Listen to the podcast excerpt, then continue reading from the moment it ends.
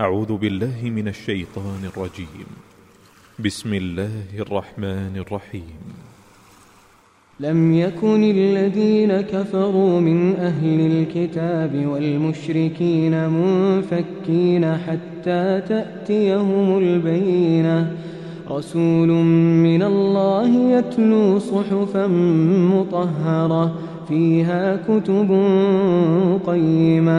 وما تفرق الذين أوتوا الكتاب إلا من بعد ما جاءتهم البينة وما أمروا إلا ليعبدوا الله مخلصين له الدين حنفاء ويقيموا الصلاة ويقيموا الصلاة ويؤتوا الزكاة وذلك دين القيمة إن الذين كفروا من أهل الكتاب والمشركين في نار جهنم خالدين فيها. أولئك هم شر البرية. إن الذين آمنوا وعملوا الصالحات أولئك هم خير البرية.